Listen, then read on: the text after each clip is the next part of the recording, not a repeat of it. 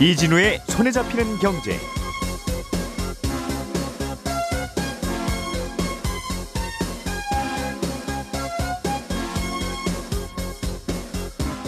안녕하십니까 이진우입니다. 새해가 되면 작년하고 달라지는 것들이 꽤 생깁니다. 아, 일단 3월에 있을 대통령 선거가 끝나면 대통령이 달라져 있을 거고요. 또 6월에 있을 지방선거 결과에 따라서 내가 사는 동네의 지자체장도 달라질 수 있겠습니다.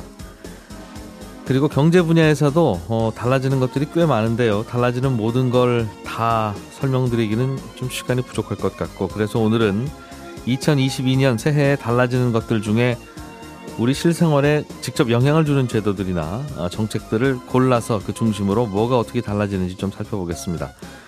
올해는 이런 것들이 좀 달라지겠구나 하고 편하게 들어주시면 되겠습니다. 1월 3일 월요일 손에 잡히는 경제 광고 듣고 시작하겠습니다. 오늘의 뉴스를 프로파일링 합니다. 평일 저녁 6시 5분 표창원의 뉴스 하이킥.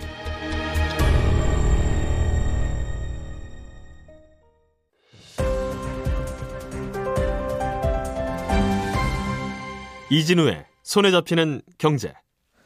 자, 오늘 새해에 달라지는 것들 중에 세 가지만 일단 뽑아서 잘 정리해 드리겠습니다. 오늘부터 방송되는 손경제 상담소의 새 진행자. 어, 프로그램이 시작되는 거니까 초대 진행자네요. 김현우 행복자산관리연구소장 나와서 점잖게 앉아 계시고요. 평소와는 달리.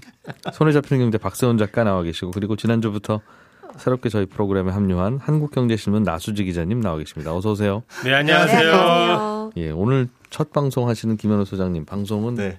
몇 시부터입니까? 송경제 플러스가 끝나고 11시 52분부터 12시까지입니다. 아. 송경제 플러스 끝나고 계속 들으시면 됩니다.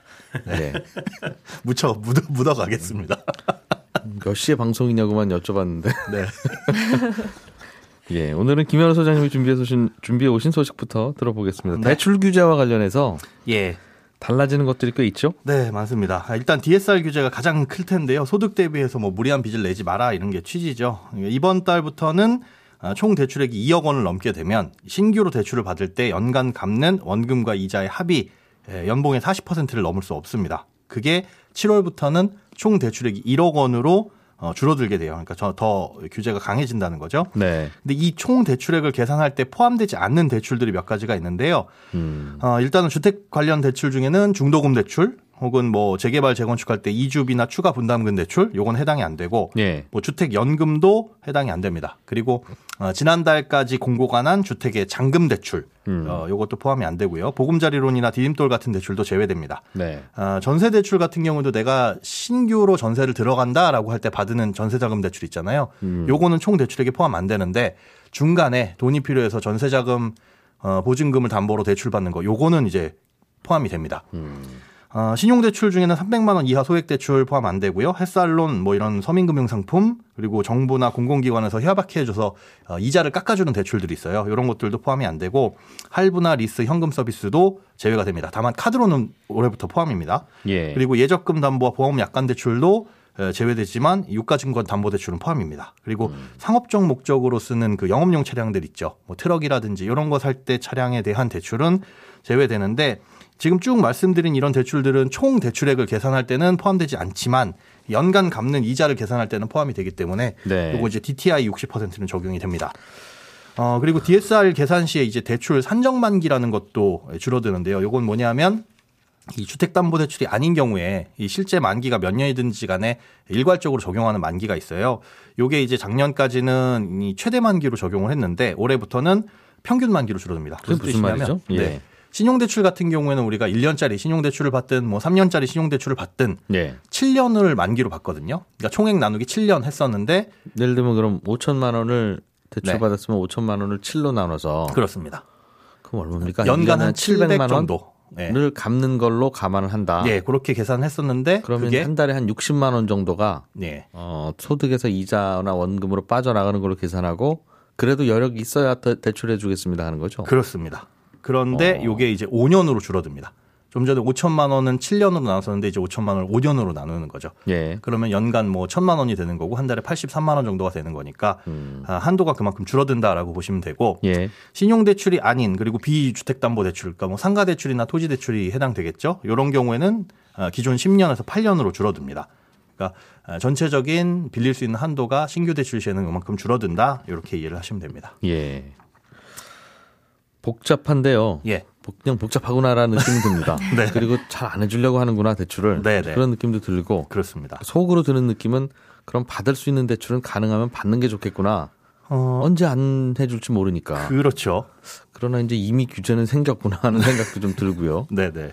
어, 그냥 쭉 들었는데 실제로 대출 받을 때 네. 요건 좀 알아두십시오 할 수 있는 있습니다. 좀 있다면. 이 예. DSR 규제라는 게 뭐 소득이나 대출 종류에 따라서 달라지고 만기 따라서 달라지고 1, 2금융권 따라서 달라지니까 요건 좀 알아두셔야 될 것들이 있는데 주택담보대출 같은 경우는 사실은 1금융권이냐 2금융권이냐의 차이는 거의 없어요. 이때 뭐 신용 등급, 신용 점수나 이런 것들도 거의 차이가 안 나는 경우가 많기 때문에 1금융권에서 담보대출이 DSR 한도 때문에 어렵다.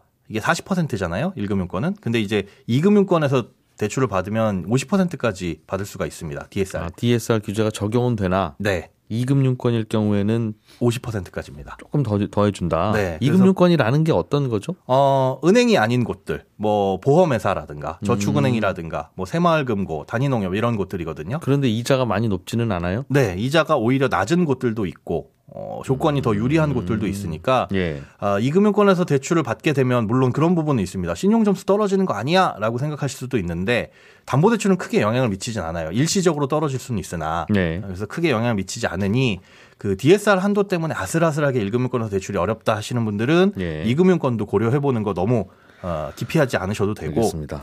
맞벌이 같은 경우에는 이제 부부 소득을 합산해서 한도를 늘릴 수는 있어요. 음, 어, 한 사람 소득으로 몰아줄 수도 있다는 네, 말이죠? 그렇습니다. 예. 어, 그런데 다만 이럴 때 부부 소득 저희는 합산해 가지고 소득 좀 늘릴래요 할 경우에는 당연히 대출도 합산이 되는 거고요. 그리고 그건 뭐 그렇겠죠. 네, 그걸 이제 예. 유리한 쪽으로 계산을 해보셔야 되고, 그다음에 자영업자 같은 경우에는 우리가 매년 국세청에 신고하는 소득 외에도 아, 신용카드 사용액 이런 것들로 어, 소득을 추산하는 경우가 있습니다. 네. 간주 소득이라고 하는데 이런 경우도 금융사마다 있기 때문에 음. 대출을 받을 때 혹시나 내가 소득이 좀 부족하다.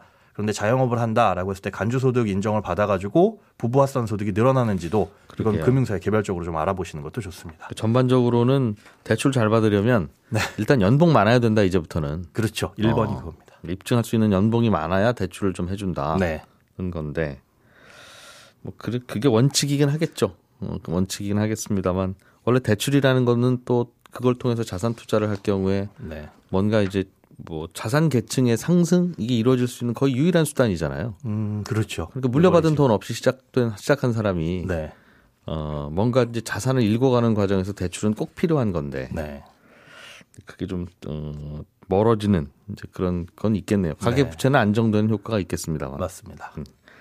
DSR 규제 말고 달라지는 규제는 없습니까? 어, 일단 신용대출은 상반기까지 규제는 좀 팍팍할 걸로 예상이 됩니다. 어, 현재 연소득의 100%까지만 허용이 되는 거예요. 그러니까 연봉이 5천이면 최대 신용대출도 5천만 원까지 해당이 된다. 근데 요게 이제 상반기까지 적용될 걸로만 보이고 하반기에는 가계대출 증가 상황을 봐서 규제 여부를 지속할지 안 할지를 판단할 것 같은데요. 일단 신용대출 중에 마이너스 통장 있죠. 요거는 이제 아무 때도 꺼냈을 수 있기 때문에 네. 이건 꺼내 썼든 안 썼든 그냥 최대 한도를 어, 요 신용대출 받아간 걸로 봅니다. 이건 이제 DSR 규제에서도 마찬가지고요. 어, 신용대출 100%가 규제가 있다고 하더라도 불가피한 경우에는 이 한도를 좀 초과해서 최대 50%까지 더 대출을 받을 수 있게끔 해주긴 하는데 예. 예, 이때 불가피한 경우라고 한다면 결혼, 뭐 장례, 상속세, 출산, 수술, 입원 등등등이거든요. 그러니까 이 같은 경우에는 50% 추가로 허용해주긴 하는데 크게 봤을 때는 그러니까 집을 사거나 아니면 투자 목적 이런 걸 배제하고 어, 해주겠다라는 겁니다. 하지만 이제 단순 생활비다 라고 하는 경우에는 예, 제외가 되어 있고요. 음. 어, 요거 외에도 이제 규제가 좀 완화되는 것들도 있어요. 이 디딤돌 대출이라는 게 있는데 이게 이 한도가 5천만 원 늘어납니다. 우리가 집을 살 때 그 집값이 5억 원 이하고 예. 소득이 한 6천에서 7천만 원 이하인 경우에 한 2%대 에, 전기간 고정금리로 받을 수 있는 대출이 이 디딤돌 대출인데 이- 이거를 받을 때 기존 이제 대출이 한도가 좀 적었어요. 그런데 이 한도가 음. 기존의 일반은 2억에서 이제 2억 5천으로 늘어났고 네. 신혼부부 같은 경우는 2억 7천, 다자녀는 3억 1천만 원으로 한도가 조금 늘어났습니다. 음, 받을 수 있는 대출의 한도가 예, 그렇습니다. 이거 받고 나서 또 다른 대출을 받기는 어려운 거죠. 그 디딤돌 대출을 받았으면 이거 이거 방금 말씀하신 그 한도로만 그냥 집을 사야 되는 거죠. 네, 그렇습니다. 아니면은 다른 대출을 받으셔야죠. 아예 처음부터 다음 대출 받는 네. 보금자리론을 받으시거나 보금자리론은 6억 이하 주택에 대해서 조금 더 한도가 더 나오거든요. 예. 그러니까 어, 금리 부분에서 조금 불리할 수는 있어도 어, 다른 대출을 받아야지 이거 가지고 두 가지 이상의 정책자금 대출을 받을 수는 없습니다. 좀 해주면 좋은데 즉 이정 한 2억 5천 받으면 좋긴 한데 금리가 싸니까 네. 요거 가지고는 집 사기 좀 부족한 음, 시드머니 없는 분들도 있을 거 아니겠습니까? 네, 한 5천 부족하다 그럴 때는 그 정도는 보금자리론 이렇게 해줬으면 좋겠지만 예. 정책자금 대출의 규정상 음. 아, 한 가지만 가능합니다. 그래서 기존에 하나를 갚- 받고 있었다라고 한다면 그걸 갚고 어, 받아야 됩니다. 아마도 알겠습니다. 할 말이 많으신 것 같은데요. 아니 그게 그게 아니라 한 3억이 필요하면 네. 예. 이 대출은 못 받는 거잖아요. 못 받는 겁니다. 죽어도 예. 2억 5천까지만 나오니까 그렇습니다. 좀 해주면 좋겠는데 네. 다른 은행 가면 3억을 해줄 수 있을 거란 말이죠. 그렇죠. 그런데 그럼 저 2억 5천을 디딤돌 아. 대출 받았는데 이 은행에서 5천만 더 해주십시오. 네. 정부에서는 2억 5천까지밖에 안 해준답니다. 그러면 은행은 그렇게 후순위로 그렇게는 5천은 안 해드립니다. 라는 거 하니까 이건 비싼 이자 전체를 물고 3억 원을 빌려야 되는 상황이 오는데 네. 그럼 어떡하지? 이제 이런 이 고민에 대해서 그럼 은행 가서 먼저 5천을 빌리시고 어, 디딤돌 대출 2억 5천은 후순위로도 좀 해드릴게요라고 하면 해결되는 거 아니겠어요? 맞습니다. 담보 이상이 없는 한 뭐 이제 그렇게 해드리면 예. 해주면 좋은데 그건 안 되죠? 이제 하는 그런 질문이었어요. 네. 예. 나수지 기자님, 네. 새해에는 우리 아이들 좀 더 많이 낳읍시다 하는 의미에서 저출생 관련 정책이 확대된다는데 네. 이거는 뭐 몇 년 전부터 계속 해오던 거고 어떤 지원책이 새롭게 좀 생기는 게 있습니까? 네, 이 새해 여러 가지 정책이 생기는데요. 가장 눈에 띄는 거는 육아휴직 관련 혜택입니다. 이 새해부터 육아휴직 들어가는 직장인들의 지급되는 휴직 급여가 더 늘어나고요. 여기에 대해서 이 한 사람만 육아휴직 하는 게 아니라 아빠, 엄마 이렇게 뭐 엄마, 아빠 뭐 순차적으로 모두 육아휴직을 하면 돈을 더 주는 제도도 도입이 되고요. 또 만 1세 이하 아기에게 주는 영아 수당이 새롭게 생겨서요. 어, 월 30만 원 정도 만 1세 아기들은 받을 수 있고 또 태어난 아기 한 명당 200만 원 바우처 지급하는 첫 만남 이용권도 새로 만들어집니다. 음, 앞으로 이제 새로 태어난 아기들에게만 적용되는 거죠? 네, 맞습니다. 네. 뒤에서 좀 자세하게 예. 이 기준 음, 살펴볼게요. 지금은 육아휴직하면 얼마를 받습니까? 이게 얼마나 늘어나는 건지 구체적으로 좀. 네, 지금 육아휴직을 하시면요, 이 육아휴직 기간에 따라서 받는 돈이 조금 다른데요. 육아휴직 기간을 전체 12개월로 보면 휴직 시작부터 3개월까지는 매달 통상임금의 80%, 예. 그리고 최대 150만 원을 받고요. 음, 어, 4개월부터 이 휴직이 끝날 때까지는 매달 120만 원 한도에서 통상임금의 50%를 받습니다. 그냥 150, 120 받는다고 생각하면 되겠네요. 네, 맞습니다. 예. 그리고 만약에 소득이 많이 부족하셔도 최소 어, 70만 원까지는 하한액으로 받아 가시고 계신데요. 매달. 네, 맞습니다. 근데 올해부터는 그럼 육아휴직 기간에 상관없이 이 첫 달부터 매달 통상임금의 80%, 이 최대 150만 원을 받는데요. 그러니까 지금은 3개월 기준으로 이 전에는 조금 더 돈을 많이 받고 예. 이후에는 돈을 좀 덜 받는 구조인데, 그 150, 120 이렇게 주다가 네, 앞으로는 그냥 150, 150 계속 준다는 그런 의미입니까? 네 맞습니다. 음. 이제 12개월 내내 처음처럼 계속 꾸준히 많이 주겠다라는 예, 건데요. 예.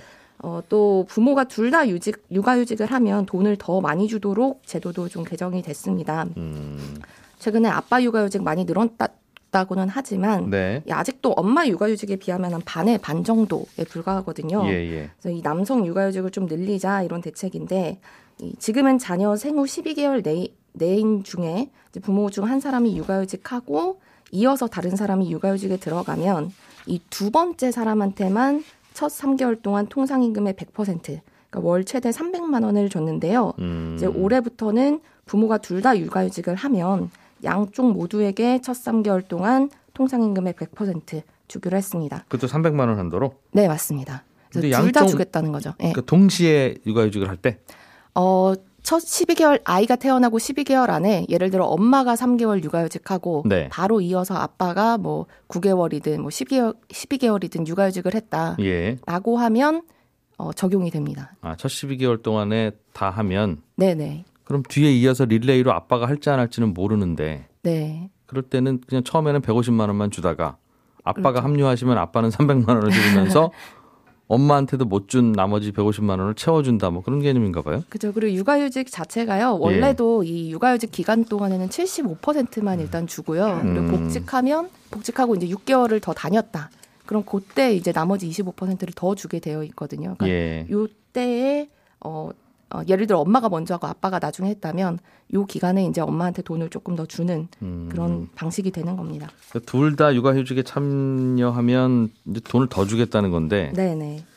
이, 이, 이 정책의 컨셉은 잘은 모르겠어요. 가능하면 육아휴직 하라는 거나 거지만 지금 엄마 아빠가 같이 육아휴직을 안 하는 이유가 아이를 덜 사랑해서도 아니고 육아 그까이 거 안 어렵기 때문도 아니잖아요. 그렇죠. 그러니까 회사 분위기가 그렇지 않아서랄 수도 있고 맞습니다. 그런데 그거를 좀 좀 더 개선하기 위해서 육아휴직을 하는 분께 돈을 더 주면 그게 개선이 될까 잘 모르겠습니다. 그게 나름대로 돈을 예. 더 많이 주면 사람들이 열심히 조금 더 한다? 열심히 한다라는 생각인데 그게 이제 유인책이 된다는 것인데 음. 현실적으로 보면 그럴 쓰고 수- 싶어도 못 쓰는 분들이 계신 게 현실이죠. 수- 네. 다만 쓸 수 있으나 소득이 감소할 경우에 아이 우리 집은 이거 안 된다 하는 분들에게는 도움이 될 수는 있겠네요. 네.